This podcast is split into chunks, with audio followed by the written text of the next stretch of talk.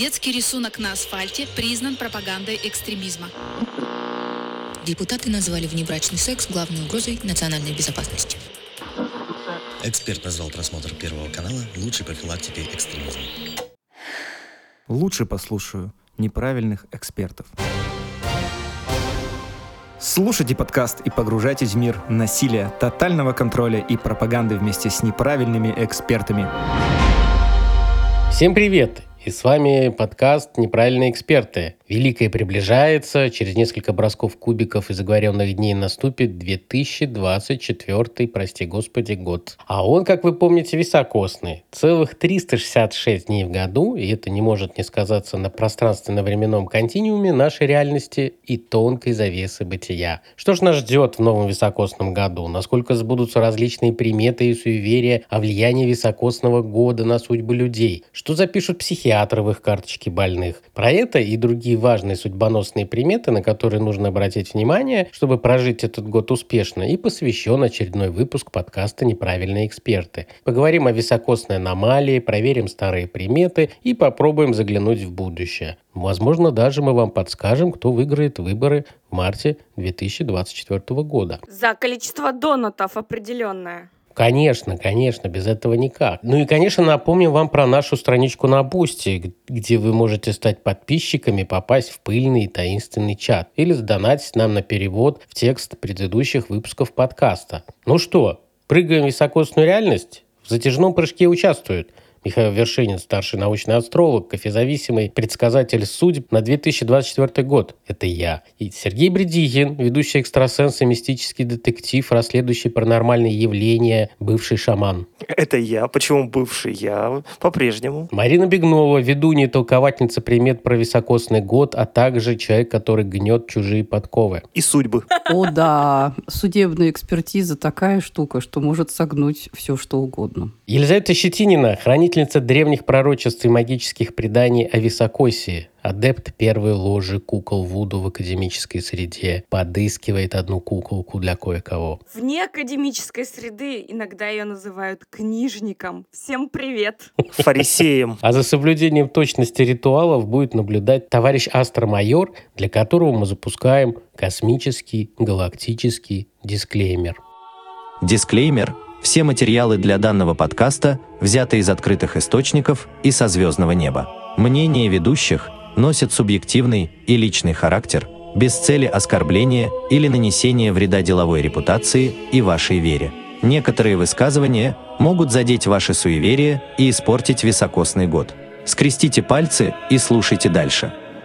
Ну, мне кажется, что все знают, что такое високосный год. Это когда в календаре у нас насчитывается на один день больше. триста шестьдесят пять плюс один. Для тех, кто не смог посчитать, триста шестьдесят шесть. Но не все могут ответить на вопрос, а зачем он нужен на самом деле и откуда этот день взялся. Дело в том, что календарный год чуть длиннее точно астрономического. Последний, то есть астрономический год, год движения Земли вокруг Солнца, составляет триста шестьдесят пять дней, пять часов, сорок восемь минут и сорок шесть секунд. Вот это лишнее время для удобства складывают раз в четыре года в високосный день. И получается двадцать девятого февраля, которое в России получило название Касьянов день. Иначе эта погрешность в нашем с вами календаре составит через пару десятков лет уже несколько недель. И вот каждый четвертый год с новым, соответственно, днем стал представляться людям довольно странным явлением. Да? То есть мы привыкли к тому, что все необычное становится для нас пугающим или неудобным. И вот это вот двадцать девятого февраля, наличие его в календаре привело к тому, что вокруг високосного года скапливается огромное количество примет. Если честно, во всем виноваты, как обычно, древние римляне. В сорок шестом году до нашей эры римский император Гай Юлий Цезарь при содействии александрийского астронома Созигена провел реформу календаря. До этого римский календарь был основан на лунном цикле, и постепенно получилось так, что расхождение с сезонами года стало очень значительным. Созиген предложил ввести солнечный календарь, который состоял бы из трёхсот шестидесяти пяти дней с одним дополнительным днем каждые четыре года. Этот дополнительный день и назвали високосным. Таким образом, продолжительность обычного года составила триста шестьдесят пять дней, а високосного триста шестьдесят шесть. Ну и в таком варианте накапливалась погрешность, и астрономический тропический год, он чуть короче, всего на одиннадцать минут и четырнадцать секунд. Поэтому в шестнадцатом веке была проведена еще одна реформа календаря,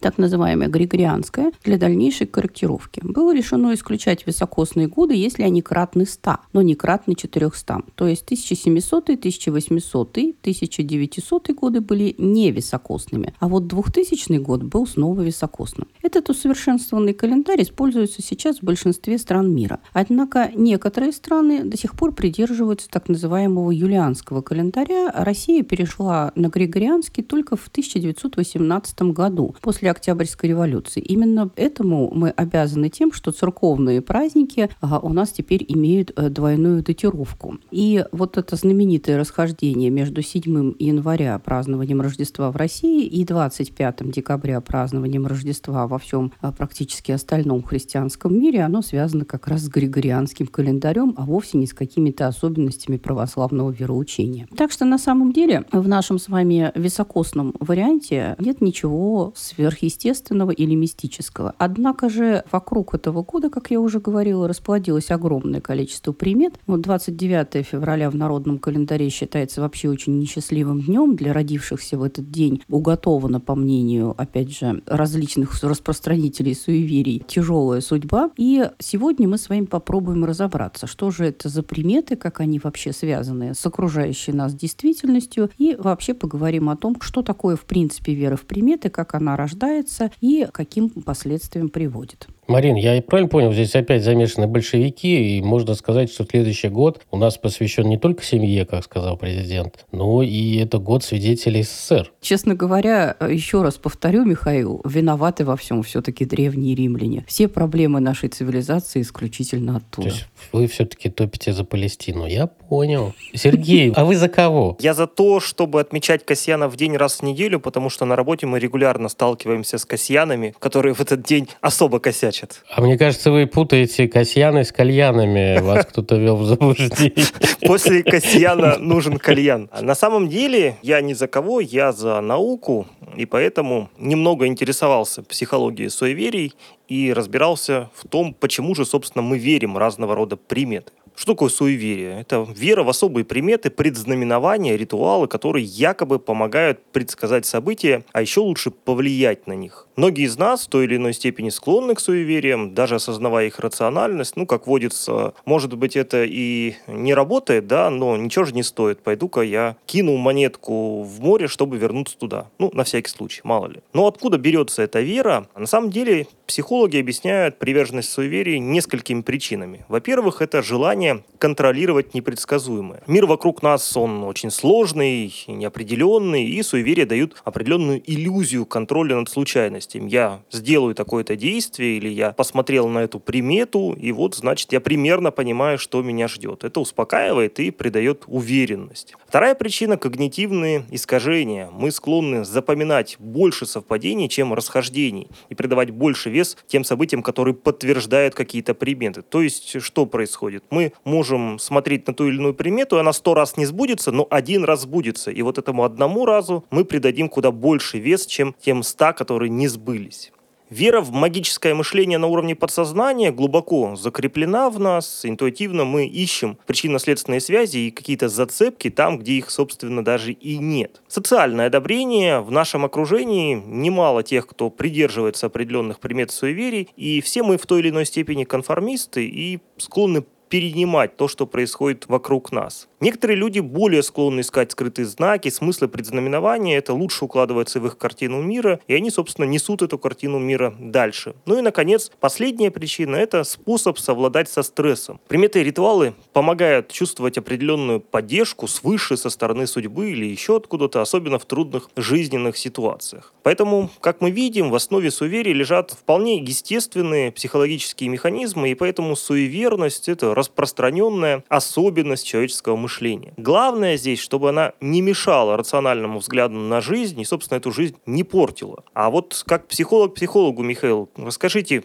как, по вашему мнению, устроено сознание суеверного человека? Я лет десять назад был на тусовке в эр гэ гэ у имени Герцена. Там выступали ребята с кафедры нейропсихологии. И они рассказывали про некоторые, ну, условные обычаи суеверия. Там, например, на удачу класть медный пятак там, под левую там, или под правую пятку в сапог для крестьян, то, что это они любили. И они проводили эксперименты и, например, смогли доказать, что когда человек попадает в стрессовую ситуацию, через него проходит определенное электрическое напряжение, скажем так, вырабатываемое мозгом, и оно идет как раз до этой пятки, где вступает в реакцию с медной монетой и позволяет по-другому реагировать на стресс. И часть вот этих суеверий, всяких вот этих вещей, которые мы делаем, они под собой имеют научную, физическую основу, биологическую и так далее. Но а часть из них носят действительно какой-то религиозный, мистический, духовный, языческий характер культурный. И когда мы говорим про людей, склонных к различным суевериям, то у них есть какие-то определенные особенности мышления, и они чуть-чуть по-другому воспринимают окружающую действительность. Когда мы говорим об этом в контексте деструктивных культов и сект, то мы говорим про магическое мышление, то есть когда люди измеряют все вокруг себя с помощью различных трактований, что это не просто так. И для вот этих людей как раз очень важно, что они верят, что одни события и какие-то действия могут влиять на другие по принципу так называемой симпатической магии. Они более склонны замечать и придавать значение совпадениям и всевозможным знакам, но это часто связано с когнитивными особенностями работы нашего мозга. Знаете, мы любим потом вспоминать, когда мы принимали решение, что его принимали не наобум, а осознанно. Это тоже свойство нашего мозга. Переосмысливать прошлое в краткосрочном периоде. То есть это не просто так. Я вот кота пнула, а потом на меня упала сосуля. И это все взаимосвязано.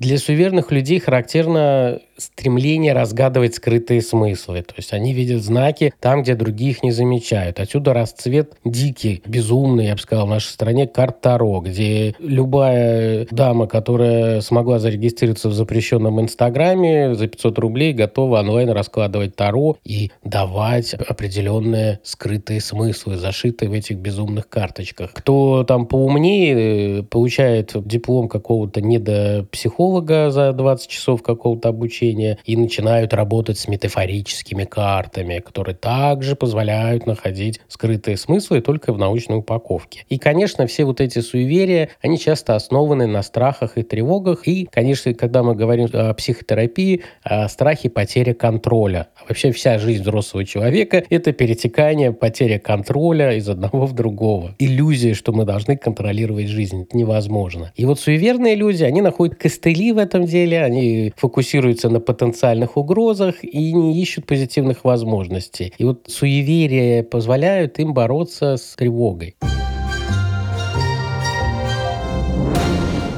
Сергей, а вот что делать с тревогой? Вы же недавно даже на чужом подкасте посмели выступить и поговорить про тревогу. Это меня очень тревожит, Михаил. Теперь вы меня не любите. Не, пара донатов все исправит. Я сегодня закину. Но платится он исключительно только вам. Ну, дети мои. А как по-другому? Зато Михаил избавляет нас от тревожности. Да, не впадайте в грех. Деньги — это всегда тревожно, не знаешь, куда их потратить. А так отдал, и все, и никаких тревог. Спокойно. Спокойствие, контроль над жизнью. Заплати, Михаил, и живи спокойно. Именно так. Шел второй год нахождения экспертов во шраме Михаила. Микрофоны Михаила становились все лучше и дороже. На самом деле от некоторых суеверий действительно горят уши, но, как показывают определенные исследования, есть реальная корреляция между суеверными убеждениями и уровнем тревожности. Здесь она очевидна: чем более человек тревожный, тем больше он склонен к разного рода суевериям. Почему это, собственно, происходит именно так? Ну, во-первых, тревожные люди острее ощущают ту самую неопределенность и хаотичность мироздания, и вера в мистические знаки и предсказания дает им иллюзорное, но все-таки чувство контроля. Суеверия помогают успокоиться, совладать с внутренней тревогой, а особые ритуалы играют роль своеобразного психологического якоря.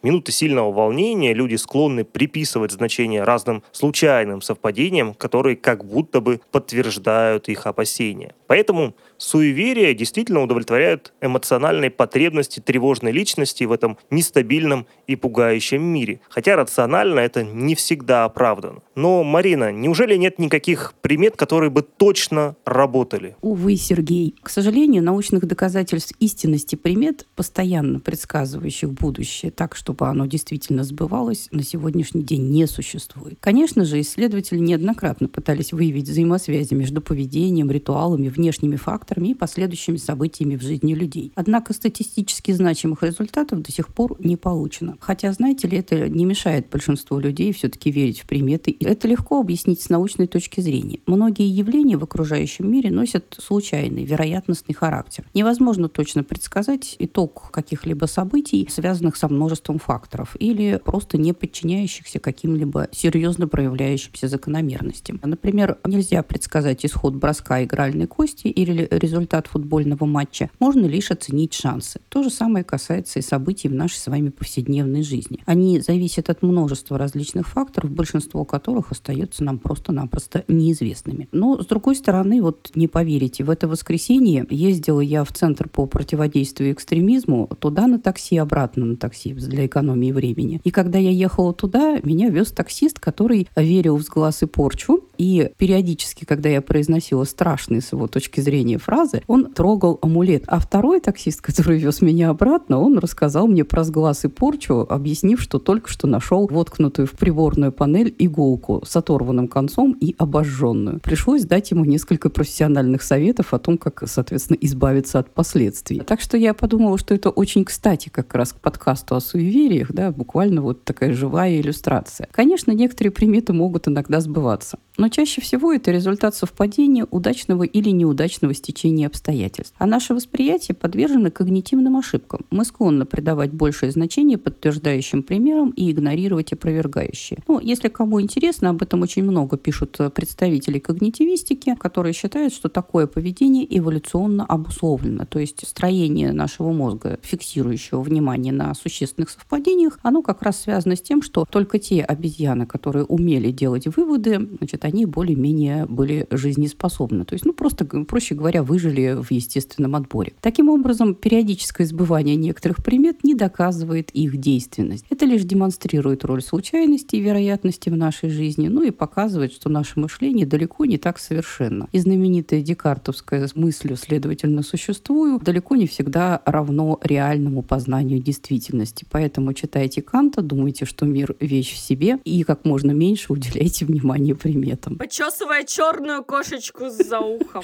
Да-да. Елизавета, вы очень кстати. Скажите, пожалуйста, а существуют ли какие-то приметы, которые показались вам чрезвычайно интересными? Да, озвучьте, пожалуйста, топ, во что вы верите. Топ-топ-топ. Ну, я думаю, что сейчас логично обсудить вопросы, связанные с приметами високосного года, так как мы вступаем в новую приметную волну и, безусловно, должны ориентироваться в контексте того, что нужно делать, а что нельзя делать в следующем году. Так вот, согласно суевериям, посвященных високосному году, нельзя жениться и разводиться в данном году. Многие влюбленные пары уверены, что играть свадьбу в високосный год означает обречь свой брак на развал. Народные поверья рекомендуют в високосный год отказаться, в том числе не только от создания новой ячейки общества, хотя две тысячи двадцать четвёртый год провозглашен годом семьи, но и от разводов. Привет, дорогой муж. Якобы больше счастья не будет, и нового мужа вы уже не встретите. Привет, дорогая жена. То есть у меня больше счастья не будет?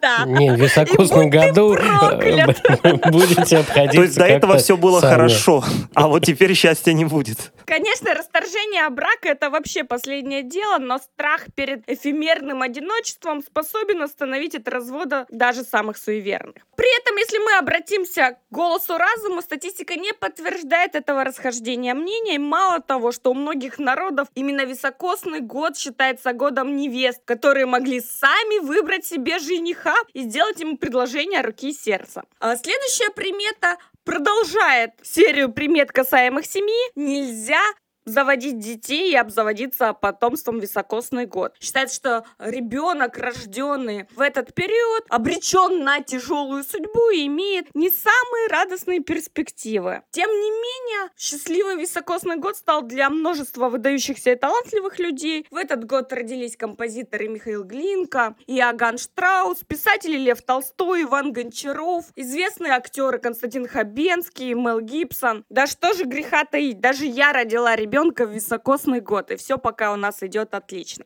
Топ-три.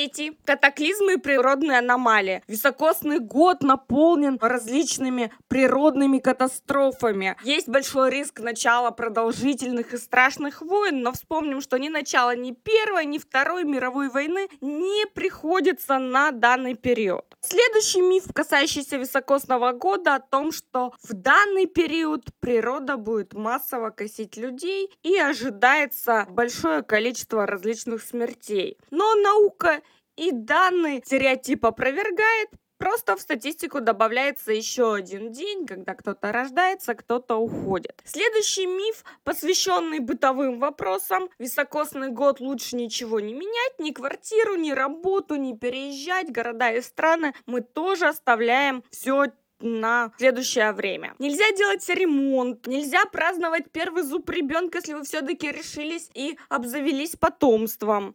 Потому что существует поверье, что в этот год, если отметишь первый зуб ребенка, все остальные зубы будут плохими, что ребенок будет маяться кариесом всю жизнь. Но ассоциация российских стоматологов считает по-другому. Да, но если вовремя обращаться к дантистам и ограничивать себя в количестве сахара, то все у ваших детей будет хорошо. Важный, на мой взгляд, миф про високосный год касается того, что в этот период нельзя собирать грибы, но и здесь я напомню, что не все грибы, как и йогурты, одинаково полезны. Ну и важно, конечно же, не забывать мыть руки. Категорически нельзя кадать, каледовать, прибегать к любым магическим ритуалам. Считается, что високосный год и так потусторонние силы имеют повышенную активность, а при таких действиях привлечь внимание Касьяна вместе с ним множество несчастий проще простого. Но и здесь мы просим включать критическое мышление и оставить ваши финансы в своих кошельках и не нести их эзотерикам, магам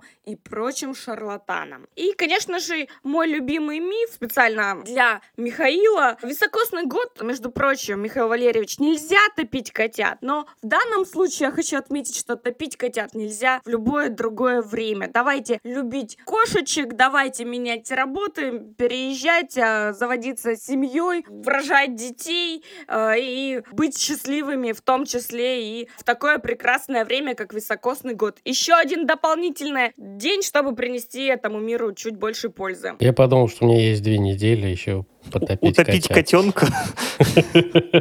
Обломали. Кис-кис-кис. Я тут э, читал телеграм-канал «Лаборатория религии», и они недавно делали интересный пост, ссылочка будет в описании, как и будет ссылочка на тот самый подкаст, где Сергей выступал. Они сделали пост про тринадцатое число. Например, психологи считают, что есть даже фобии, связанные с числом тринадцать, называется это трискаидекафобия. В христианской традиции число тринадцать ассоциируется с последней трапезой Иисуса Христа, во время которой Иуда предал его. Египтяне считали, что человек проходит жизненный путь, включающий тринадцать фаз. Ацтеки почитали число тринадцать как священное. В иудаизме негативные коннотации у числа тринадцать также отсутствуют. И вот вокруг числа тринадцать существует огромное огромное количество разных суеверий, но наиболее ярко они были выражены у англичан. То есть они даже цифру тринадцать там меняют на двенадцать А, там нумерация номеров идет. И потом это перешло уже через их колониальную политику и закрепилось в некоторых их азиатских бывших колониях, где до сих пор число тринадцать избегают.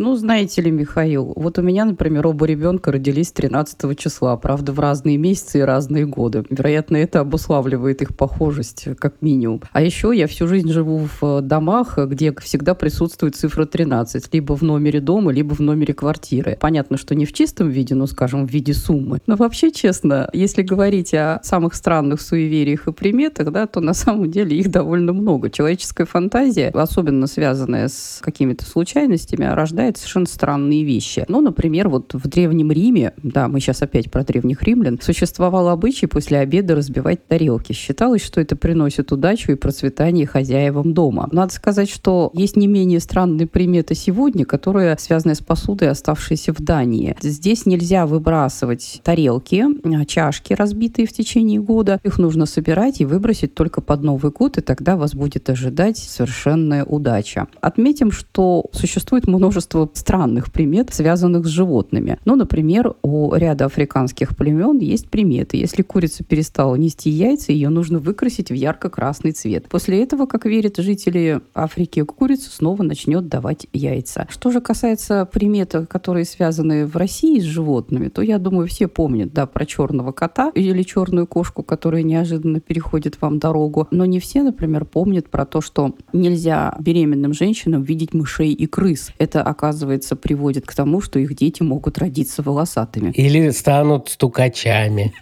Почему? Но это уже другое поверье.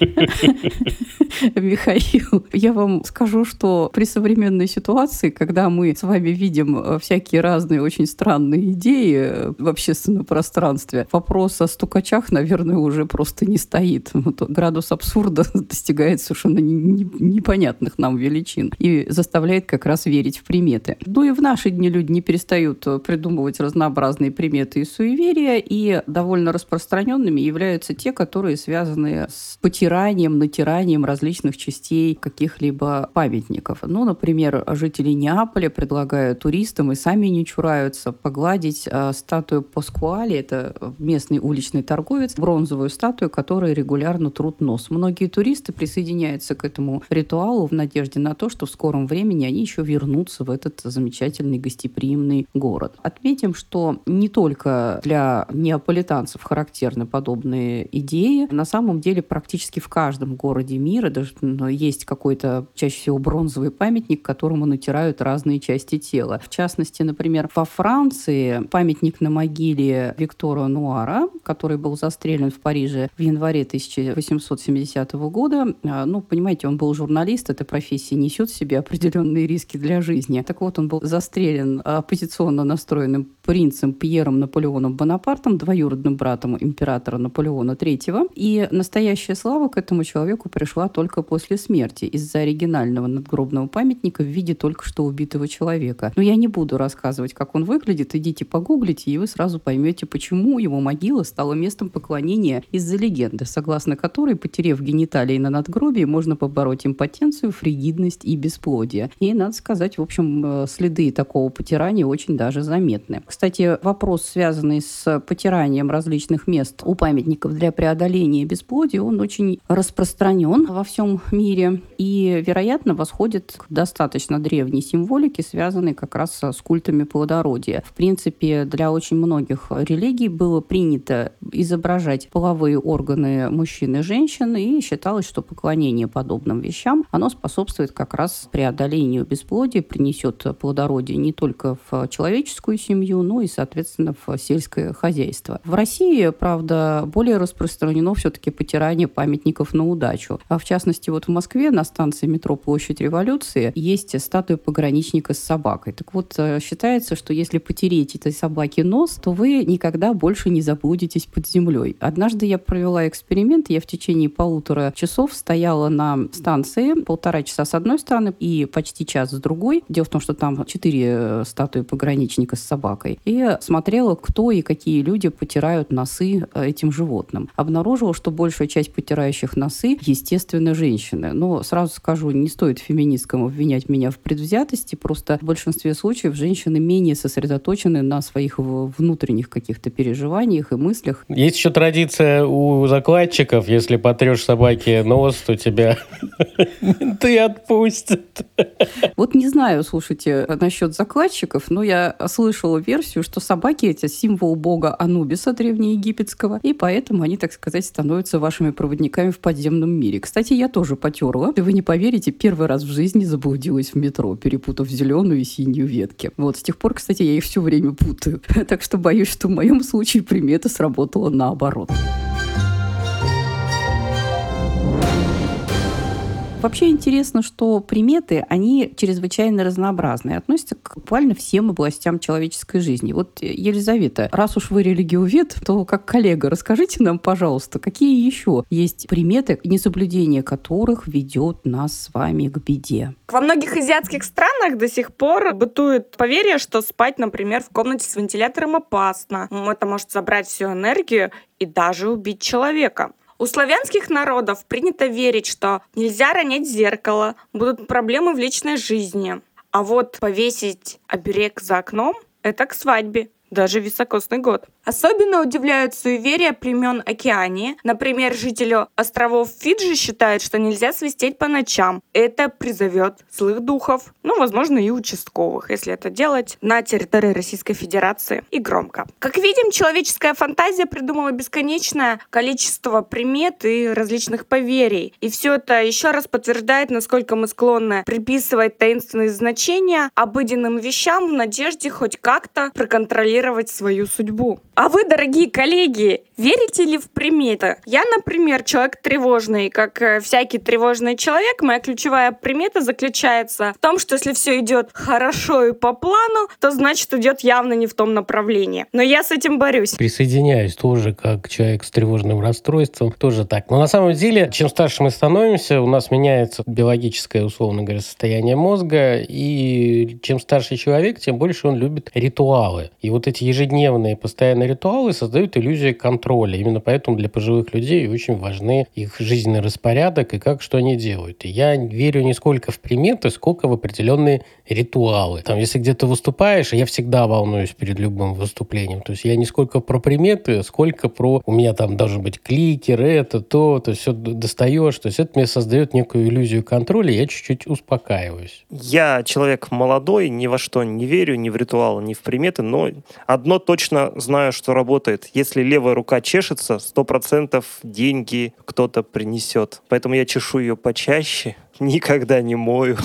Михаил, будем здороваться за левую руку с вами. Передам вам частичку. Вы знаете, коллеги, а у меня левая рука обычно чешется к зарплате, которую получает муж. Поэтому я прямо очень верю в эту примету, ведь это же позволяет нам пополнять семейный бюджет, да, ну и, соответственно, тратить их незаметно, да. На самом деле, я честно скажу, я не очень хорошо отношусь к приметам. Одно время у меня была такая странная история, когда я ездила на работу, от дома до работы было только два автобусных маршрута. И я заметила, что если я утром еду на автобусе, ну, условно, с номером двадцать пять, то обратно домой я буду возвращаться тоже на автобусе двадцать пять. Автобус с номером двадцать шесть или не приедет, или с ним что-то случится по дороге, или, ну, короче говоря, на конечную остановку я всегда прибуду в автобусе номер двадцать пять. Как религиовед, конечно, я не могла оставить данный феномен без изучения, поэтому я на протяжении месяца записывала, на каком номере автобуса я уехала утром, на каком, соответственно, вернулась вечером. Оказалось, что человеческая память действительно избирательна. Примерно в половине случаев случаев совпадений не наблюдалось, но вот моя память сохранила только те случаи, когда присутствовало существенное совпадение. Поэтому, честно скажу, в приметы я не верю, отношусь к ним резко отрицательно, но если встречу черную кошку, то обязательно сплюну за левое плечо или постучу по дереву, так сказать, в целях поддержания религиозного климата и религиозной атмосферы среди окружающих. Но, несмотря на все суеверия вокруг високосного года, у нас с вами нет никаких доказательств, да, что двадцать девятое февраля несет неудачу. А вместе с тем этот день, конечно, действительно особенный. Он все случается раз в четыре года, и мы заранее, так сказать, поздравляем тех, у кого день рождения двадцать девятого февраля, и надеемся, что в этот день вы сможете сделать самые важные вещи, те, которые откладывали надолго, или те, которые хотите, чтобы они сбылись как можно быстрее и как можно ярче. Поэтому можно воспользоваться двадцать девятого февраля для того, чтобы загадать самые заветные желания, совершить какие-то необычные поступки, на которые раньше не хватало решимости. Ну, например, прыгнуть с парашютом, порадовать себя подарком или путешествием. Главное, не связывать эту дату со страхами и тревогами. И мы думаем, что двадцать девятое февраля – это, конечно же, повод сделать свою жизнь еще более интересной и яркой. Надеемся, что удача прибудет в этот день не только с вами, но и со всем миром. Что же у нас Елизавета Витальевна? Ну, вот сегодня, видимо, у нас такая судьба перебрасывать друг другу мяч. Елизавета, я полагаю, это рождение новой приметы, конечно же. Так вот, что же у нас наука думает о суевериях? Можете подвести краткий итог всей той болтовне, на которую мы потратили так много времени? С одной стороны, научных доказательств эффективности суеверий нет. Многократные исследования не выявили взаимосвязи определенных действий и ритуалов с последующими событиями. С другой стороны,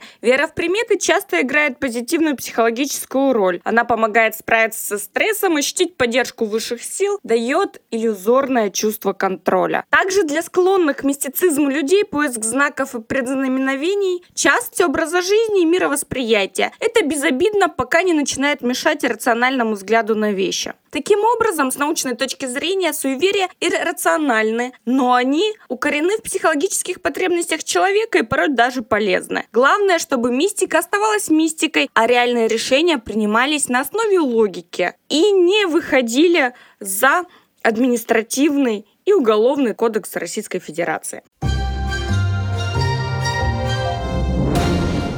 Ну а помимо того, что вам нужно читать Уголовный и Уголовно-процессуальный кодексы Российской Федерации, мы, как всегда, вам еще рекомендуем почитать дополнительные книги. И Михаила почитать отдельно. Это про почитание, а я про чтение книг, чуть-чуть разные вещи, ну хорошо. И то, и то правильно. Особенно в високосный год. Книга Рональда Хаттона «Триумф Луны. История современного языческого колдовства» — это классическое исследование происхождения распространенных примет и суеверий, и поверий. Книга Питера Уэста «Суеверий. Путеводитель по привычкам и обычаям». В этой книге вы найдете обширный перечень примет, традиций, которые поддерживают люди по всему миру. И можно почитать вот это сравнение, оно достаточно интересное. Книга Альфреда Георга Лемона «История суеверий. Суеверий и волшебства. От древности до двадцатого века». Книга интересна тем, что в ней очень много иллюстраций, которые рассказывают про оккультизм, спиритизм, средневековые суеверия, магические практики и так далее. Классическая книга известного популяризатора науки, биолога Майкла Шермера «Скептик. Рациональный взгляд на мир» — это сборник семидесяти пяти увлекательных и остроумных статей, которые рассказывают, что на самом деле мы, мы считаем там каким-то конспирологией там, или магией, а на самом деле под этим есть совершенно нормальная научная база. И классическая книга от нейробиолога Кайла Шрайбера «Честная ложь. Почему мы так охотно всему верим». Это книга про